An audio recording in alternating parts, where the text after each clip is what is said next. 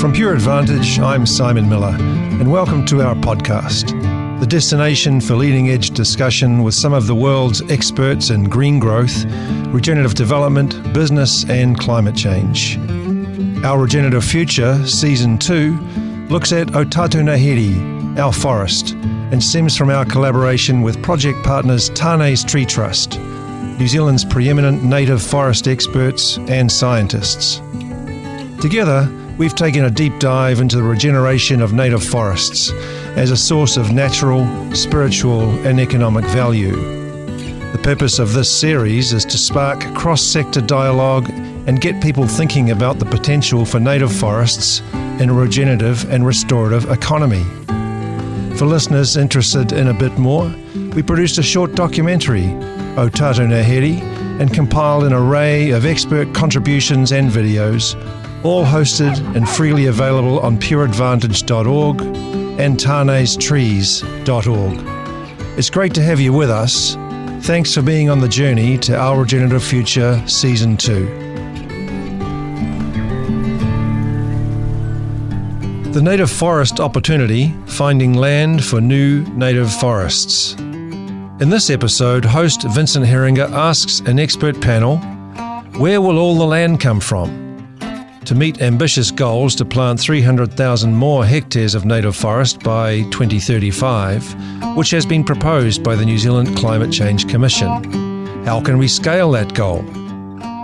To provide answers and solutions, Vince is joined by Trees That Count CEO Adele Fitzpatrick, Professor David Norton from the University of Canterbury Te Kura Ngāhere School of Forestry, and James Treadwell, President of the New Zealand Institute of Forestry and together they cover the subjects of land use models, policy, incentives, and more.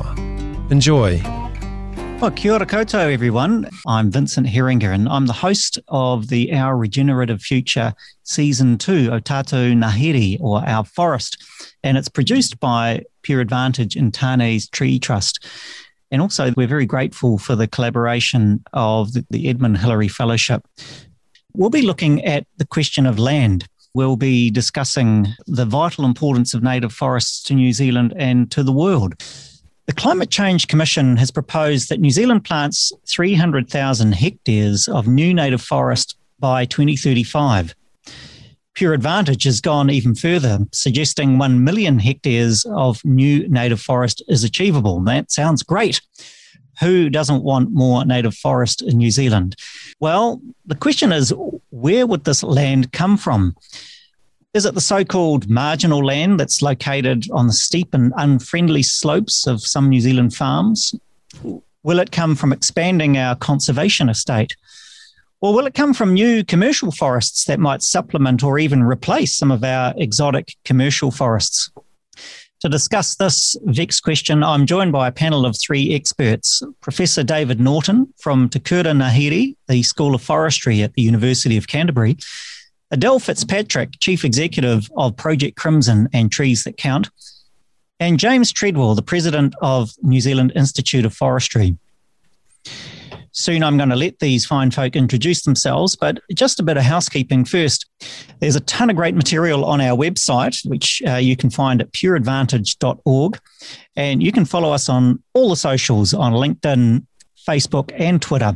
So, to our guests, I'm going to invite our three guests to just give us a very quick summary of who they are, what they do, and why native forests mean something to them.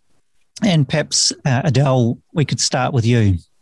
Thank you, Vincent. Uh, kia ora, everyone. Uh, I'm Adele Fitzpatrick. I'm the Chief Executive of Project Crimson Trust, and we run uh, the Trees That Count program, which um, hopefully you've heard of.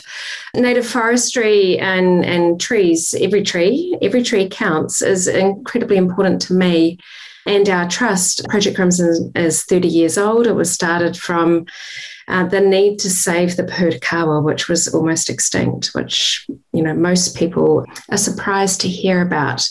So we are very engaged in helping all of New Zealand to to be actively in, involved in planting native trees and restoring our forestry. Well, thank you, Adele. Um, James, who are you and what do you do? Uh, kia ora, everyone, and good evening. Um, I am James Treadwell, and I am the president of the Institute of Forestry. Um, that is basically the professional body of foresters. So we have approximately 900 members and increasing rapidly. We look at forests as they at all forests, so exotic as well as native, and obviously have a pretty major concern about the emphasis on exotic at the moment over native. And I'm looking forward to this conversation. Thanks, Great. Vince. Thank you. Um, David, same. Oh, Vincent. Tell, Yeah, tell us who you are and, and, and, and why do native forests mean, what do they mean to you? Thank you, and kia ora, everybody. I work at the University of Canterbury in, in Te Kura Ngāhere, the School of Forestry there, and I've spent my whole life um, working and recreating in, in our native forests. I feel very passionate about native forests, and I enjoy sharing them with, with our students and, and also doing research and, and, and just being involved in native forests. And of course, uh, tramping is my passion. So, as a family, we spend a lot of time walking through native forests too. I guess my big interest these days is very much around restoring native forests, bringing native forests back, and particularly working with landowners in rural New Zealand with farmers in terms of managing the remnants they have and trying to increase the area of native forests. Thanks, Vincent. Oh, you're welcome. Well, thank you and welcome everybody, and and thank you our uh, our audience for joining us. I think we've got some good numbers, so look forward to the discussion. David, I want to start with you. Actually, you know the, the Tane's Tree Trust has identified something like a million hectares of land that's on this steep, erosion-prone, sometimes called marginal land. That seems like a a really good place to start planting native forests. What what do you think of targeting that land for this effort of planting native forest?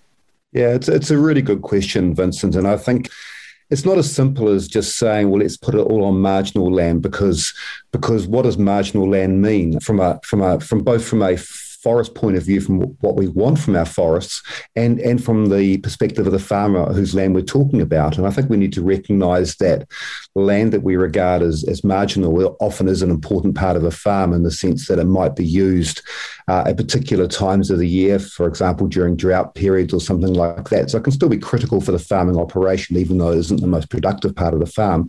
Mm. but i think more importantly than that it's not the it's not the amount of forest we plant and, and putting it on those those so-called marginal areas it's where we put the forest that's important. And it's really thinking about well, what's already in the landscape? You know how can we add trees into that landscape to maximize biodiversity values to maximize cultural values? How can we improve connectivity? And yes marginal land may well be part of that but there'll be other parts of the landscape that are just as important and we, we really need to be putting trees into those areas as well. So to me it's not as simple as just saying there's a million hectares of marginal land that's planted up. To me, it's more about saying, well, where, where are the best places to put those trees to get the best outcomes for biodiversity and, and for New Zealand as a whole? Tane's Tree Trust also has this phrase, right tree, right place. Uh, do you want to just explain that? Well, well, definitely. I mean, you know, you you you you'd plant a, a species that that grows well on difficult sites, on difficult sites, whereas you plant a species that that responds to fertility on fertile sites. So it's really thinking about what what what are the ecological attributes of the site, and then making sure that the trees that go into that site are the right trees for that site. And clearly, that's driven by rainfall. It's driven by um, it's driven by um, altitude. It's driven by soil fertility, and it's it's it's really getting the best outcome. I mean, if we plant the right trees in, in, in the sites they're suited to, we'll get the fastest growth. We'll get the best forest. We'll, we'll get the best outcome for biodiversity. Uh, I'm going to put you on the spot and say uh, if you did target this so-called marginal land, and you know, I realise that's that's a controversial word to say because you know what is marginal, but Yeah. let's say you're No, targeting. no, no land is marginal, really. I mean, it's, all land's got a value. Yeah, yeah, sure. But realistically, could, you could you fix on a number of the amount of hectares that you think is available for planting natives instead, I suppose, instead of pastoral farming? Again, I'm not going to fix on a number because I think it depends on the way that that land is being used now and the way it can be used in the future. So if that land is just being used for biodiversity conservation, it's got a different value than say if it's being used for sustainable timber production as well as biodiversity conservation Yeah. or for carbon sequestration. So it will depend on on how the land's going to be used and what what the values are associated with that and how the person whose land it's on um, values those, those different things.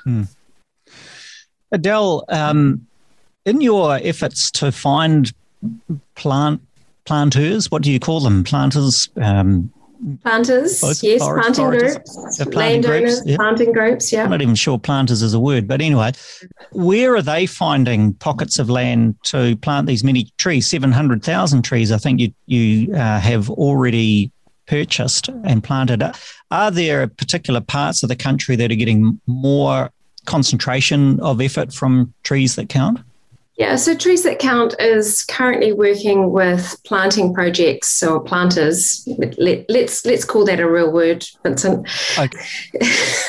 across the country, and and they range from community groups working on public land, or landowners, or iwi groups, or schools. You know, so there's a whole range of projects and there, we, we work with seven, around 730 different projects around the country, different sizes. Um, and, and they go from, let's say, 500 trees to 5,000 trees. So they are small pockets at the moment. Um, and they're really important because they are the trees that are popping up in our communities and that we get to experience generally within public land. And that is great because it's within our neighbourhoods, within our communities. We work with a lot of farmers as well who are very active in restoring their land and their and protecting their waterways and who have a, a real connection with the land, as I, as I believe most farmers do. You know, they connect with the land. But I think there's a real opportunity there to, to be going bigger and to be operating at scale. And the question now is, well, how do we expand all of this? If you were didn't expand, if you worked with the current regime and the the I suppose the speed of planting that you're doing now, how long would it take you to get to three hundred thousand hectares? Is it is that even possible? Yeah, I think it probably is possible. You know, we are only limited at the moment by our funding. So we have, um, so we run a Trees That Count is basically a two sided marketplace. We take in funding for native trees and then we match that funding with planters who apply for the trees. We have m- many more planters applying for trees than we do funders. So that tells me that we could double what we are doing easily next year. So the land is there, the willingness is there, the planters are there, the people who are wanting to do the hard mahi, that they're all there. They are just they're waiting. And if I could double our income into our marketplace, then I could meet that meet that need. Um, and let's say we, you know, trees that count. We've been operating for three or four years now. Every year we double year on year. So if we continue to do that, then you, you know really we could satisfy a large part of, uh, of New Zealand's requirements. Not so much the, the larger scale, that, that is more of the, you know, to, to the up to 5,000 trees type of scale. But if we were going to go beyond that, that's a different story. Just do some maths for me, and may, maybe. Uh, I'm no good at maths, Vincent. No, I do words, not numbers. All right. Well, I, I'm I'm happy for anyone to answer this question. Um, how you've you've planted seven hundred thousand trees. What would that translate into numbers of hectares? What's the density uh, we could expect realistically?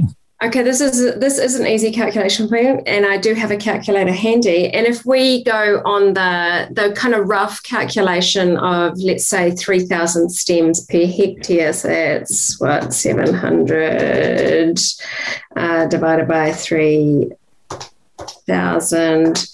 That's what. That's only you know. That's really that's only say two hundred and thirty hectares. Hmm. Long way to go. Very long way to go. To get Very to long way to 300,000. go. So, Uh, uh, so, so to get there, impl- you know, the implication, uh, James, is that we need commercial in scale, industrial scale planting to get to 300,000. Does, does that sound right to you? I mean, does, does, does 300,000 hectares sound like a big number to you as a commercial forester? Of native planting, yeah, 300,000 is quite a lot. That is quite a lot. It's, uh, you know, I mean, we're talking 10,000 hectares a year if we want to meet the Climate Change Commission's um, targets. And I've heard people throw around a million, a million hectares. That's 100,000 hectares a year. That's half of Kaingaroa. Now, Kaingaroa is the largest man-made forest in the southern hemisphere, so it's a lot. It's a lot of trees to be planting. You, sorry, do just qual- qualify that, James. Are you saying half the Kaingaroa every year, or half in its entirety? Every like, year, if you're looking for a million. Crikey! Yeah, hundred thousand is bigger than Kaingaroa. So let's put that in perspective. So yeah, it's a big it's a big area of land that we're looking at. And I, I agree with Adele, it is possible, um, but it's not possible to sit there and say we're going to just put it on one area, or we're just. And I agree. I agree with David as well in terms of saying let's put on. Uh, you know, it's all on marginal land. That's not going to happen. We have to look at all land. We have to look at riversides. We have to look at urban. We have to look everywhere if we're going to get to the number that we're talking about. Now, professional foresters can help with that but you know, our job is to is to make sure the trees grow and that they are and that they are managed well and looked after well, and they survive the period to get to maturity. Um, where the land's coming from is a different kettle of fish altogether, and that's a that's a conversation that New Zealand has to have. We've we've had we we in New Zealand look at land very uh, strangely. We look at land and say, "I bought a title of land, and that title is going into dairy, or that title is going into forestry, or that title is going into grapes," rather than saying what part of it can go into dairy, what part of it can go into forestry, what part of it goes into grapes, kiwi fruit, and that's a conversation we need to be starting to have. I think, Vincent, can I throw a comment in there as well? Please do. I, I think, you know, that the issue of meeting 300,000 hectares or a million hectares, it doesn't have to all be new planting. We've got so much regenerating vegetation in New Zealand. We've got, you know, extensive areas of Kānuka and Mānuka, of mixed broadleaf regeneration. We've got extensive areas of gorse and, and, and European broom um, coming back with, with mixed natives in them. And those, those areas are hugely potential. And, and I think with really good sort of strategic enrichment planting, they can be moved more rapidly towards a, a more mature condition. And, and those areas, we, we shouldn't, you know, I think we talk about planting trees, we've got to actually take a step back. And first of all, we've got to say, well, what do we already have? We already have, like in, in lowland, rural New Zealand, you know, large areas of remnant forest, often previously cut over or, or, degraded by, by domestic or feral grazing mm-hmm. animals, mm-hmm. that's incredibly valuable. We've got large areas of regenerating forest for a variety of reasons, particularly removal of subsidies back in the 80s, but other reasons as well. There's a lot of regenerating forest. And we've got restoration plantings. And we, we can't look at one of them, restoration plantings in isolation from the other two, because they're all they're all connected and and and we need to be thinking about how they all work and how we work them together. And and yes, there are some areas where we really need new restoration plantings. There are other areas where there's really good regen going on, but at the same time, we should be looking after what's already there. And we need to think about all of this at a landscape scale. And this is what I was saying at the beginning. It's not blanketing 100,000 hectares in one block in, in, in native forest. It's actually thinking where can we get the best outcome for biodiversity, for, for cultural values, and, and how can we build on what we already have? I suppose the great thing about having a number is it sets a target, right? And and if the if the vision is to expand our native forest estate, wouldn't having a number like 300,000 or a million be kind of part of our ambition? Uh, and it's a bit mm. like saying we want to be carbon neutral by 2050. You know, why not 2051 or 2049? You know, you need a you need a number to set some sort of agenda. Yeah, I think a number's good as long as we don't lose sight of yeah. the other things that are out there. So I would hate to see us become so preoccupied with planting 300,000 hectares, we don't think about working with the farmers to help them manage what they've already got on their land, for example. You know, at the end of the day, that's actually more important, looking after what we already have, and then restoration comes next. So I think it's it's got to be both. both but yeah, I mean, targets are good for sure. Yeah can I add into that as well? I mean, I totally agree with David, and I worry about numbers because numbers actually sometimes drive results we don't want. And I'll throw it out there. We look at the billion tree target at the moment that's out there, and there are trees, from my view, that are going onto onto land that should not be being put into trees, into exotic, because they are I don't know what they're going to look like in 100 years' time. It's going to be a mm-hmm. mess. So that's the problem with targets. So happy to have a target, but let's have the conversation about where we put these trees. And from my point of view, we need to spread it out as well for, for multiple reasons. I mean, for stream to, to make sure our water quality is up to standard is one reason for that, but also so that our native species can actually disperse across the landscapes. If you look at my hometown of, of Hawke's Bay, there's not much native on the plains there, and um, the birds struggle. Simple. Yeah, and if I can jump in there too, you know, um, as terrible as I am with numbers, you know, our key program is trees that count, and numbers do. It's a hint. They, it's a hint. Yeah. There's a there's a hint in the name there, Adele, about there what is, your yeah, job is. There is. Yeah, I know. I need to learn how to count.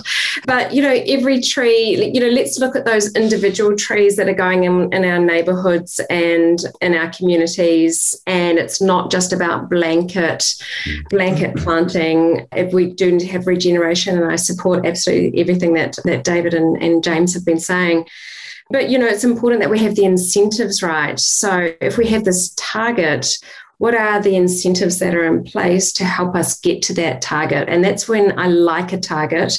It's only if the incentives are right that help us to get there. Hmm. All right. Well, let's talk about some of those incentives because you know where there's a, a benefit, there's a beneficiary, as they say. So, the, what what are the benefits of planting native forests? And I suppose the challenge, we, we might come back to, to Adele in a minute, but James, I want to explore the commercial potential from a timber point of view, you know, timber values, as they say, of native forest. Would seem, if you looked at uh, some of the, well, certainly the history of, of uh, New Zealand timber, is that it makes quite good butter boxes, for instance. It certainly is a beautiful hardwood, and we know that the Totara experiment in the north of Northland, I think, is is really throwing up, or it, it's, it's demonstrating that you can fetch a very high price for Totara logs. That was all a long way of saying, James, what are what has to happen for native forest to be turned into a commercial timber forest? Uh, yeah, that's a big question. I, but I think the overall thing here is that most professional foresters won't be planting native forests because there's no return on them from a timber perspective at this stage.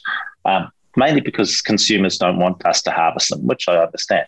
However, saying that, there are some fantastic native timbers, and maybe this is a discussion that we need to start having again.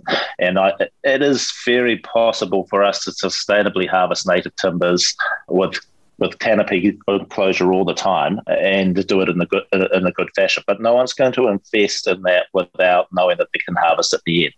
There are blocks of native that has been planted. I'm thinking of a particular block up in Northland and Kauri that the owner is too scared to harvest because they're scared about what the result's going to be, you know, in terms of what the public will say. And mm-hmm. so that's that's the big that's the beginning, the conversation that has to be had.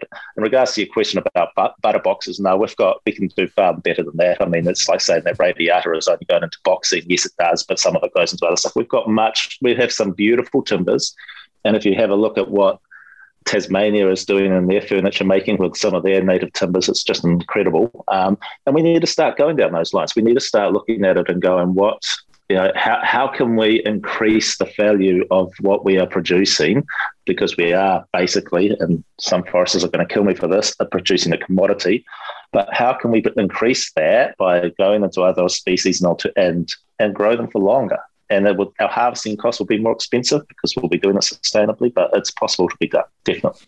But, but what um, I'm hearing from you is, you know, realistically now, as a forester, you know, wearing your commercial hat as a businessman, you're saying that native forests are too challenging to, the incentives just aren't there for foresters to be planting at, with a view to harvesting. Uh, I mean, it's it's possible, but uh, we won't do it because only, I mean, we're not even sure whether the market will be there, but also we're talking about 30 to 100 um, governments that we have to go through in terms of three year terms. and we don't know if the rules are going to change. And right now, we basically can't harvest native forestry anyway. So it would be.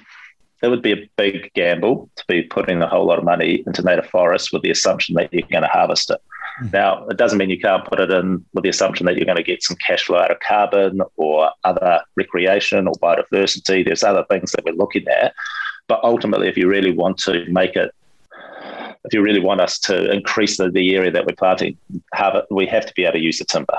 And you know, there's parts of our native estate that currently exist that we should be looking at using the timber as well, because it's actually degrading in, this, in with the animals that are in there, and they and even DOC can't look after it. So we've got to look at a different way of financing our native forest. Full stop. David, you, uh, without casting aspersions, you're probably old enough to remember uh, the harvesting of native forest. Do you agree that it's politically unsustainable to be harvesting native timber? And, and could you imagine a time when a sustainable native forestry industry might return to New Zealand? Yes, I am old enough to remember uh, the skidders are pretty bloody horrible in west in the west coast back in the um, in the eighties. But I think you know that that's actually missing the point. But the point is we're talking about new forests here. We're talking about forests that have established or are being established today or have established on former farmland. For example, taking the Totara case in Northland, we're not talking about harvesting or managing old growth forests. We're talking mm-hmm. about managing new forests, new plantations. And, and I think we, we do need to start being a little bit more um, uh, broader in our thinking. And, and, and I know that the, the fears that James talked about um, are, are, real fears. And, and you know, there's a really active program in Northland at the moment. Paul Quinlan is, is, is doing some marvelous stuff around Totara. Yet um, the councils are under a lot of pressure from some of the NGOs to, to make any harvesting of those forests. These are forests that have regenerated naturally on pasture to make even the sustainable harvesting of those forests something that requires resource consent and open for, mm-hmm. for submissions. And that, that seems kind of crazy to me because, mm-hmm. because in Northland, if I was a farmer and I had a bit of totara, um, there's nothing that stops me grazing that totara, putting my cattle into it, and, and basically buggering it. Um, yet, if I get a sustainable management plan or a sustainable management permit from MPI, which I have to have before I harvest it, that requires me to fence it off. It requires me to do weed and pest control. Um, and I'm only allowed to take out a single tree or, or, or, a small group of trees at a time. I've got to have a continuous forest canopy. So I think we need to you know, and unfortunately, there are a number of us around still who remember Whirinaki. We remember the West Coast. You know, we remember Pureora, the things that happened back then, which were absolutely bloody terrible.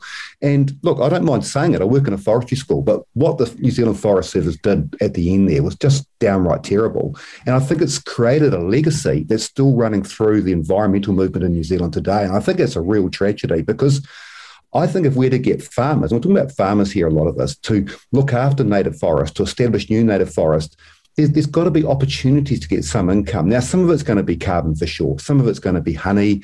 But I think why not timber? It's got to be under a, a, management plan or a management permit with MPI. We're not talking about what happened 30 years ago. We're talking about totally different type of forestry. It's it's time we grew up as a nation. Mm. Sorry, I'll, I'll, keep quiet now. Uh, I get quite that, passionate about this. that, that, was a very passionate rant. Well done. Um, Adele, I know that you have been exploring the idea of rewarding people for biodiversity rather than just planting trees and and say collecting carbon. Um, can you expand or ex- tell us about what what a biodiversity credit or something similar might look like? Yeah, so what one of the challenges that that we are looking at is how do we increase native forestry and, and how do we create a commercial market around this in the absence of everything that David's just been talking about, which should exist, right? So I, you know, it's a terrible shame that native forestry wasn't managed well. And so we are now, you know, New Zealand is great at creating these boom and bust industries. And we yeah. now are in these posi- this position where we can't use our native forestry because we're not trusted to manage it well. Where there, there are lots of ways of, of doing it. And it's totally crazy that we are importing American oak to go into our houses when we have beautiful, beautiful timber. And anyone who's got an old villa will appreciate their old timber. But anyway, you know, we need to bring some commercial element into it. If we're going to encourage native forestry, there has to be some kind of benefit and a commercial benefit to it. So this is what we've been looking at as part of, you know, my challenge of getting funding into uh, into trees that count. And I talk to commercial organizations all the time who say, oh, look, we, we want NZUs or ETS credits. We want some kind of, you know, return on that investment. so I, I, look at this and say, well, but so that that then gives us pine, but we actually need native forestry. So what are all of these benefits that native forestry brings, and how do we monetize that? So it is all of these things. These are cultural benefits. There's the bird life. There is honey and bees, and all of these elements that are so important to our biodiversity and, and what make us, you know, an attractive country. And it's so very unique. You know, it's our natural capital. Um, it's why tourists come here, really, mm. generally for our outdoor experiences that we bring. So, how do we commercialize those types of things? So, really, it's about having a measurement on that, that biodiversity and being able to prove that an investment in native forestry has been able to bring that about. Well, at least one of the incentives that we know exists is around compliance for riparian planting, for instance. Have you found that there is an uptake and interest in trees that count from farmers who are, uh, you know, needing to plant out their waterways? Yeah, totally. Look, we work with loads of farmers. Um, a lot of our trees go into to farm land, and I'm greatly encouraged about how farmers want to contribute and and recognise uh, where they can can make their can improve things on their land.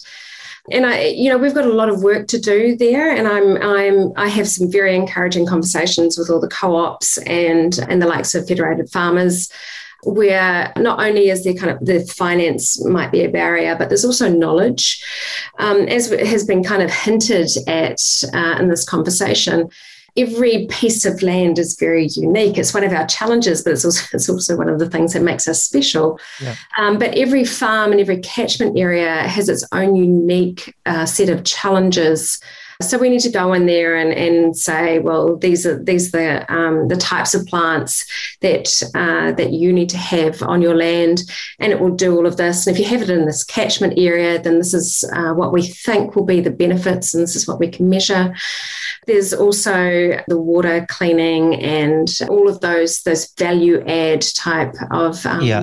of attributes that we can bring. Yeah, yeah, interesting. I wonder if we could just talk about urban forests for a moment. Um, it, you know, the um, I, I, was talking to um, someone from uh, a city council recently talked about shrubs rather than suburbs and the potential for us as residents to be planting natives. David, is that is that a realistic expectation that you know we could somehow affect our culture so that I don't know, in the same way that we now all recycle our our you know our plastics, could we create a, a movement that everyone plants you know, if they've got land, otherwise they just need to give some money to Adele.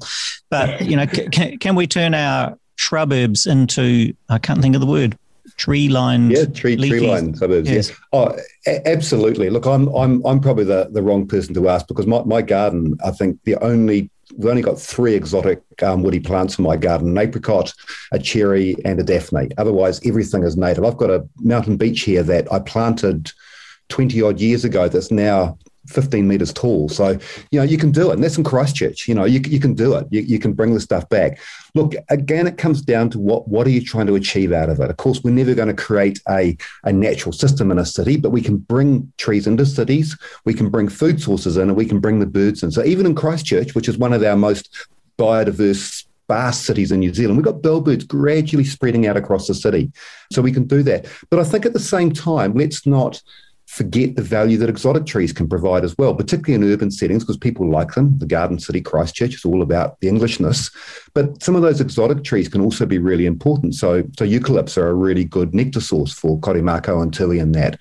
You know, fruit trees are really good for Kererū. So, you know, it's about being balanced, but absolutely, we, we, we can bring natives back. And there's, look, there's some wonderful people. I mean, Colin Meurk down here, um, people around our urban centres who have been, you know, arguing for more native trees and, and native vegetation in our cities for years. And I think we are seeing some really impressive changes. Mm. Some great questions popping up on our chat, and uh, I have one here for you, James. It's uh, from Dayman Salmon, so um, you better be on your game. Um, uh, she's she's saying that you know in Europe, sustainable harvesting of hardwoods and forests leaving the canopy intact is not controversial. Has been practiced for hundreds, probably certainly um, is the current practice. What's stopping us in New Zealand from practicing uh, this sort of continuous cover forestry that she's referring to? Uh, well, I agree with her. It is um, it is common practice over in Europe, and um, uh, it's it's a different there's two things. One, it's different species. So um, they're grown high value species because it's actually more expensive to harvest that way. So they're grown high value species, which our radiata will, will, not, we just won't be able to make any money if we do it that way. And two, it's the landfall. So we've naturally, forestry initially got pushed into the back blocks of steep country. And it's actually quite difficult to get machines onto those sites, though we are technology is changing, as David has mentioned, to the sustainable harvesting we've tried helicopter harvesting. It does work in some places, it doesn't in others. So it, it comes back to putting this is right tree, right place. If you if you're going to do sustainable harvesting, we're not putting it on the steep, highly erodible countryside, um, and it's got to be higher value species than radiata for that, or for most exotics at that, for the for that matter. Um, you know, I've had the I've had the privilege of seeing some of the sustainable harvesting. Um, I've seen the I had the privilege of seeing in the Duchy of Cornwall and take out um, oak trees that are you know that are approaching a thousand years old, and they take one down, and it's um and you wouldn't even know it's disappeared, and it's it's fantastic, and they can make money out of that, and they keep on going. So yeah, I'm fully supportive of it in the right place because as we've been talking about all the way through, right, that's just where we put the stuff.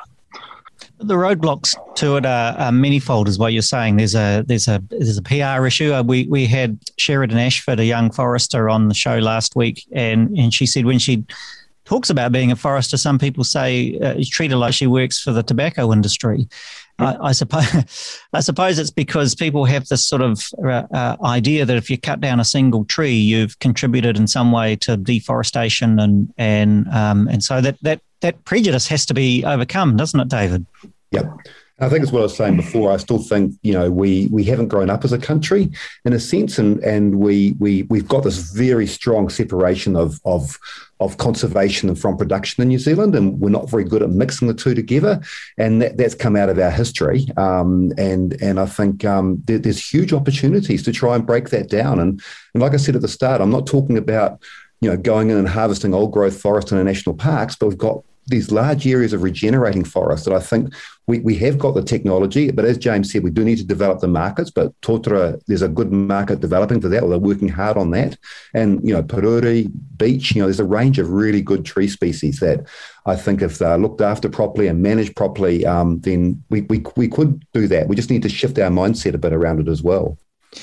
Uh, there's a question here from uh, Meg Graham who says, I wouldn't support the harvest of native timber until there's a clear tracking system that allows the timber source to be identified. That is from, you know, where it's come from, effectively some sort of, you know, transparency through the supply chain. Is that a realistic expectation?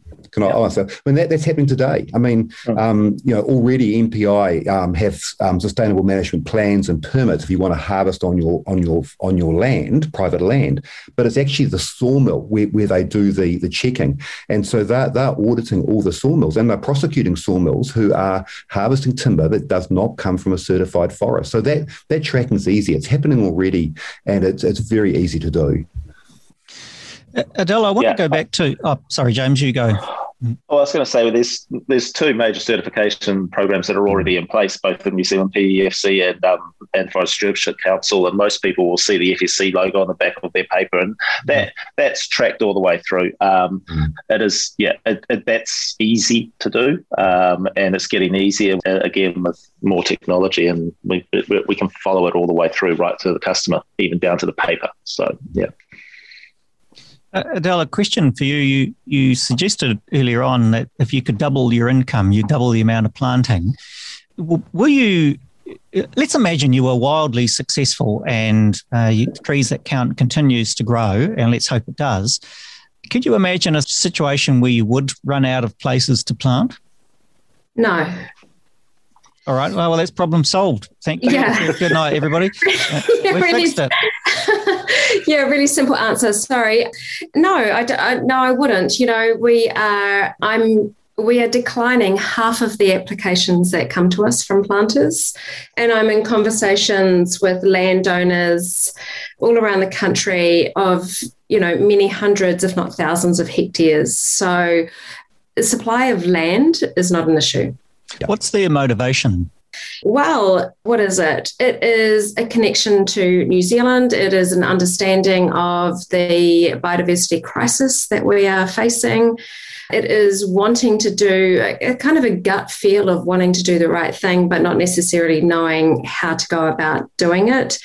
You know, pine has had a bit of a, a bad rap recently, and because you know it hasn't necessarily been well managed or in the right place.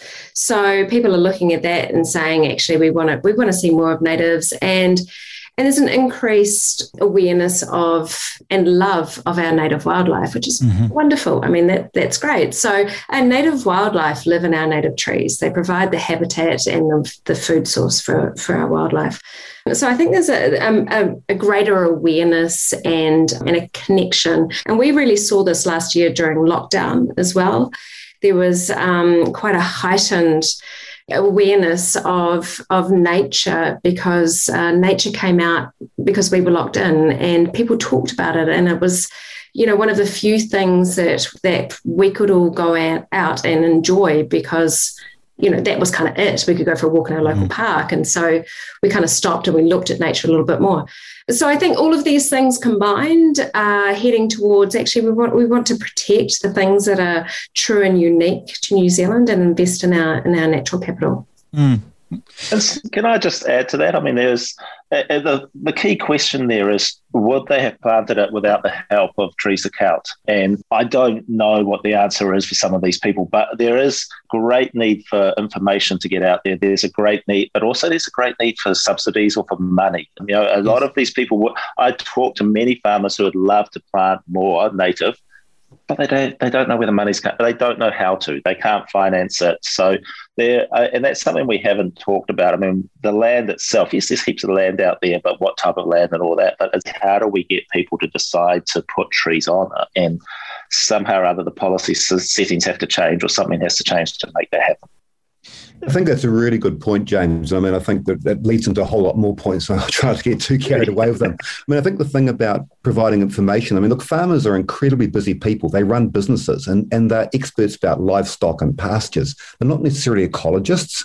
Some some are, and I mean, you know, but the majority of them aren't. So they need good support. And I know Adam Forbes is going to be on one of the later ones of these web things, and, and he, he's done a lot of good work as a restoration ambassador, doing that, doing specifically that. Next week, in farmers. fact. Next week, is it right? Excellent. So he, he can answer that a bit further. But I think the other thing around incentives is really important too. And I think, you know, landowners, again, you know, people look at a farm and say, yeah, it's worth 5 million or 10 million. There must be a lot of money. But actually, cash flows are often pretty tight in farms. And we're looking at, you know, depending on whose figures you use, anything from, you know, well, if you use 1 billion trees figures, what, $3,000 a hectare for native, up to $40,000 a hectare if we get the council to do it. I mean, it's a, it's a lot of money. And, mm. and I think incentives are really important. Mm. Yeah, I mean, we know that you don't you don't get much change out of twenty thousand dollars per yeah. hectare, and yeah, and this is why one of the reasons why we we're looking at developing the the biodiversity credit as a as a thing that has value, so that we can attract investment in and give farmers that income that that they should be getting mm. from from having native forestry and giving it a commercial um, emphasis because if it's if if it becomes commercial then that will attract investment and then we have we have more of that good behavior. So that's you know we're, we're very keen on not just handing out things but actually creating a commercial entity around natives but also trusting the farmers, giving them the confidence from the oh. policymakers that something they set up now won't be taken away from them in the future, I think is really important too. And that's us as a nation growing up. That that, that yeah, totally. How many governments did you say, James? Anything from ten to thirty, maybe more. It's a lot of governments. James, I, have read and uh, I, I, stand to be corrected that uh, it's possible for um, foresters to transition from exotics into natives. And, and I've particularly heard this in the context of using kind of carbon farming as the as the kind of the commercial driver for that. Can you explain something about that? Uh, probably not the most the right person to explain it, but um, basically, yes, it is possible. I, I, mean, you're, you're using the radiata as a nursery crop, where most of our native our forest native species like to grow up in as a, in a nursery crop, um, and that's I mean, gorse has been used to the same the same for a nursery crop, so is broom that's been talked about, and other and other things as well. So, it is possible to do. My it is active management. My concern is if you think you're going to plant to go out there and plant a whole lot of radiata, and eventually it's all going to fall over and native's going to come up. That may not happen if there's no seed source around. That may not happen if it's been farmed for four or five generations. You know, you, again, it's thinking about the right the right place to do this in. There's, the reason I ask quite, is, uh, sorry, James. There's a good question here from um, from a listener, uh, Weitman, who um, sounds like a, a real Dutchie. Uh, uh, he asks, um, one aspect of our marginal lands is that they are generally erosion prone, which is which is true. What do you think of planting radiata pine? And he's got 750 SPH. So excuse me for being ignorant. I'm not sure what that means, but uh, I don't think it's uh, a measure of velocity. Um, is it conceivable that erosion prone land might transition from uh, um, you know, exotics, radiata pine in particular, and, and then into native forest at some point in the future? It's conceivable, um, but it needs a lot of management, is what I'd say. So 750 is set planting 750 stems per hectare, is what he's saying there. So of radiata pine. What's going to happen to that radiata pine in 100 years' time? yes, it may it may fall down one by one, or it may all come down as one fell swoop, and we may have to Bay all over again. That's a problem on the roadable land. So let's be let's actually put some thought into what we're doing. Let's not just go out and do that, um, and let's actually say, well, how are we actively going to manage to get rid of that radiata pine if that is the end goal? And maybe you're better off planting less radiata and actually actively planting some native at the same time. Right. So yeah, Mm, interesting, Adele. What you, you you know a bit about science of this, right? About the using exotics as a nursery crop. Well, you know, I'm I'm no scientist, but I, I rely on the advice of um, of Tane's Tree Trust and and uh, other good friends. And and what I worry about is there are commercial models and quite big businesses that are being set up around let's do some carbon farming with um, with radiata pine, and and natives will grow up under.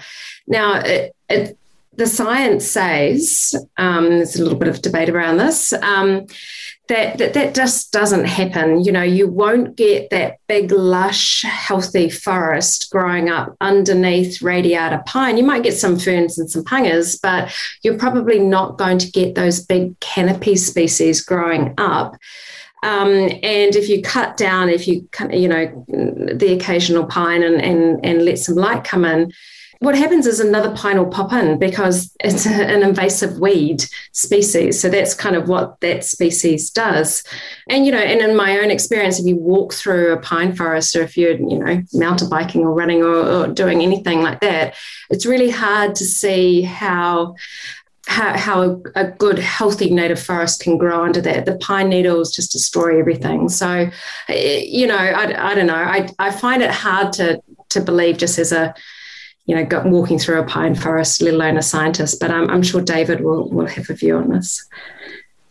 I've got lots of thoughts on this as well. I mean, look, I think it's part of the toolkit.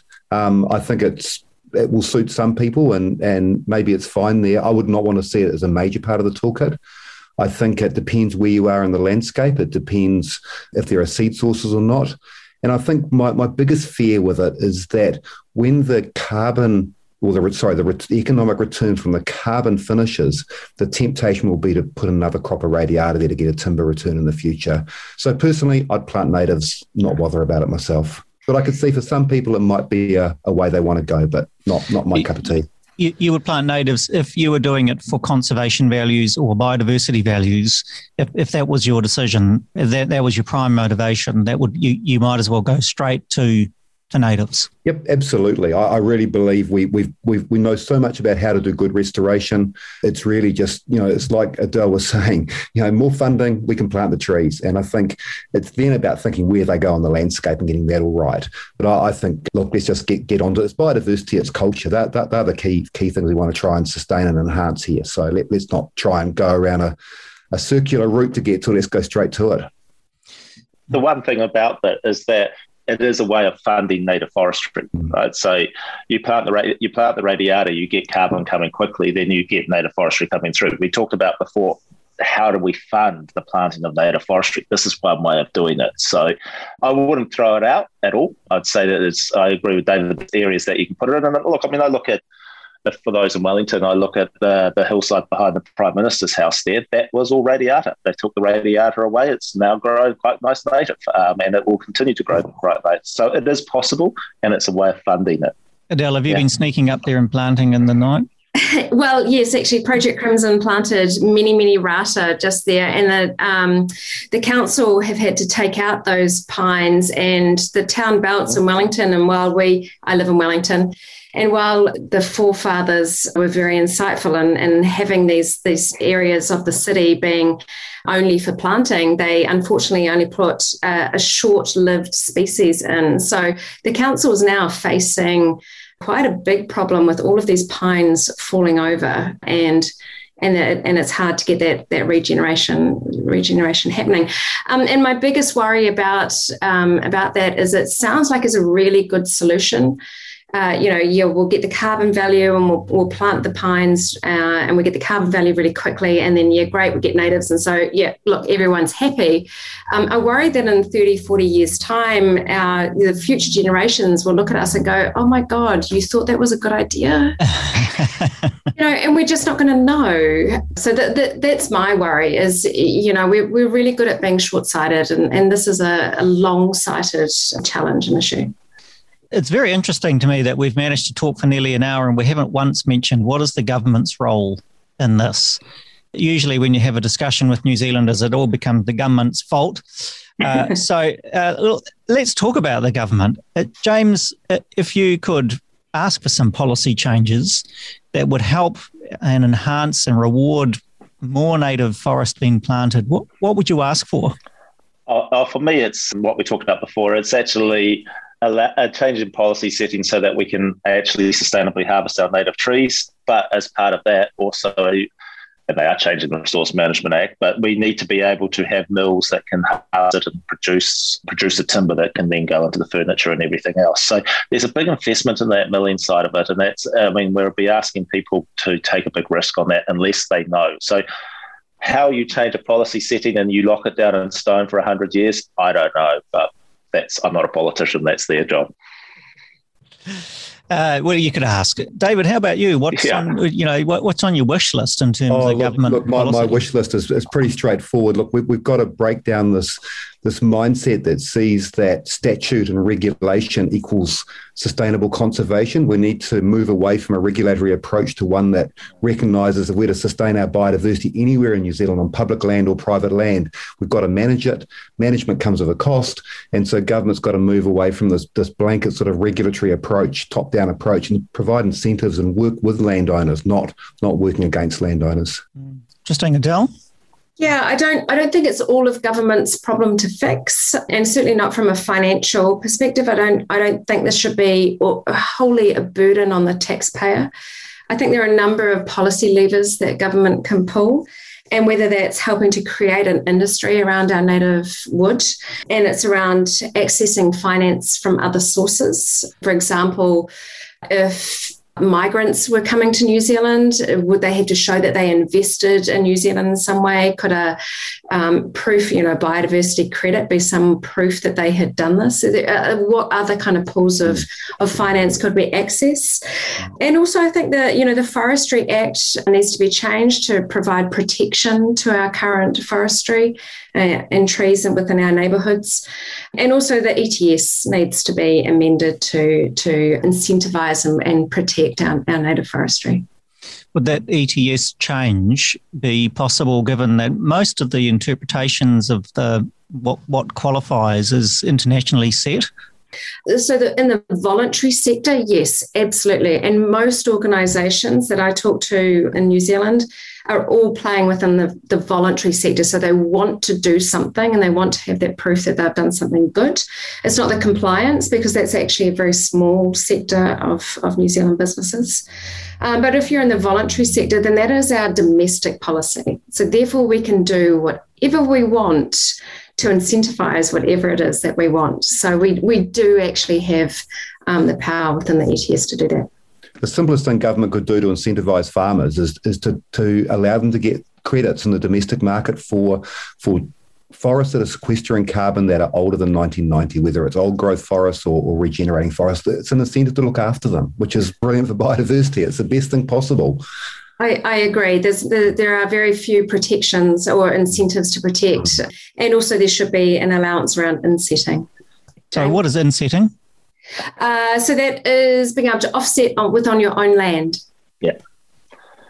I, I, just wanted to say I agree with Adele 100%. I mean, people use the ETS and say, oh, it's, it's a reason why we can't do something. No, it's a domestic policy. We can write it however we like and make it work for New Zealand. And then the, what's happening at the international level is a totally different thing. Um, but we can make it work for New Zealand and, and all the points raised about pre 1990 and everything else, we just need to be looking at that, definitely. In the last 60 seconds we have left, I'm going to um, ask you to give us a very quick synopsis of um, answering this question. Do we have enough land to meet the uh, objective of having, at a minimum, 300,000 hectares of new forest? And if we do, where is it and, and, and when is it going to happen? James. Uh, yes, we do, and it's not our lower class eight land out in the back blocks. It's actually along stream sides, it's across farms, it's everywhere, and it's in the, in the urban area as well. Adele. Yes, I would um, repeat exactly what James has said. I think our challenge is in the, the incentives to get it there. David? Yeah, I agree too. And to me, oh, you're all violently agreeing. Come on. Yeah. Well, I was just going to say, but it's what's in the plantings that's important. It's where they're located in the landscape, and it's how they're managed. That's the most important thing. Excellent. Uh, look, I would really like to thank you three, James, uh, David, and Adele, for joining us on today's Korero. Uh, I think we've learned a lot. Uh, I think we've we could be incredibly optimistic uh, about the potential for more planting of natives. It's good to hear that we're not going to run out of space. Uh, what we have to do is fix something else. So, thank you for joining us thanks to our viewers. Thank you for the questions. Apologies that I haven't got to all of you, uh, including you, Keith Dark, who asked a very good question, but we didn't get to it. Look, I would really like to invite you to next week's discussion. We're focusing next week uh, with Paul Quinlan and Adam Forbes on how do you actually plant a native forest? So, if you've got some land uh, and you want to know how to do it, uh, this is the show for you. So, this would be really aimed at landowners, uh, at farmers, at people in urban environments who want to get started or are really keen on advancing what they've already got. So, I look forward to you joining us.